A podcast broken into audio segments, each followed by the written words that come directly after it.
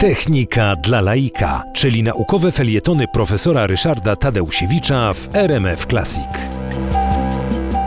Wszyscy bezustannie korzystamy z różnych udogodnień internetu, z udogodnień cyberprzestrzeni, ale takim najpowszechniej używanym składnikiem to jest e-mail oraz strony www, czyli strony internetowe, na których mamy różne informacje, przy pomocy których również możemy się komunikować.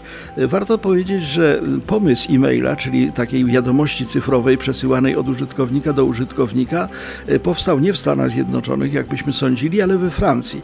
Louis Pouzin, Francuz, w 1965 roku, bardzo dawno, wymyślił to, że za pomocą komputerów ludzie mogą porozumiewać się ze sobą.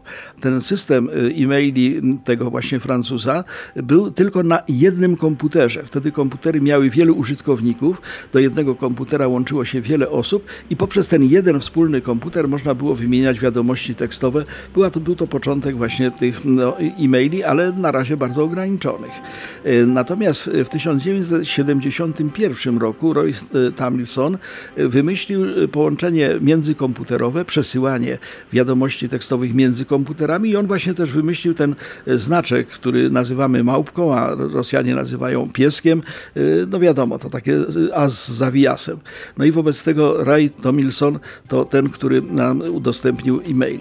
Z kolei strony www, z których chętnie skorzystamy, wymyślił Tim Berners-Lee, naukowiec z CERN-u. CERN to ośrodek badań naukowych w zakresie fizyki wysokiej energii i do komunikacji między użytkownikami, czy powiedzmy między pracownikami tego CERN-u, Tim Berners-Lee, warto pamiętać to nazwisko, wymyślił w 1990 roku taki system łączności, który był oparty na zasadzie hipertekstowej. To znaczy, że wiadomości mogły być słowa, których kliknięcie powodowało otwieranie kolejnych wiadomości. Wszyscy z tego korzystamy.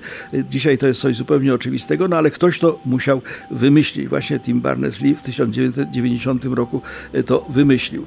W 1992 roku powstała pierwsza przeglądarka takich stron internetowych, nazywała się Mosaic, a w 1994 roku Mark Anderson z Uniwersytetu Illinois wymyślił Netscape'a, i to właściwie był początek tej ery, gdzie wszystko wszędzie jest na stronach www. Ale to też musieli wymyślić ludzie, warto o nich pamiętać.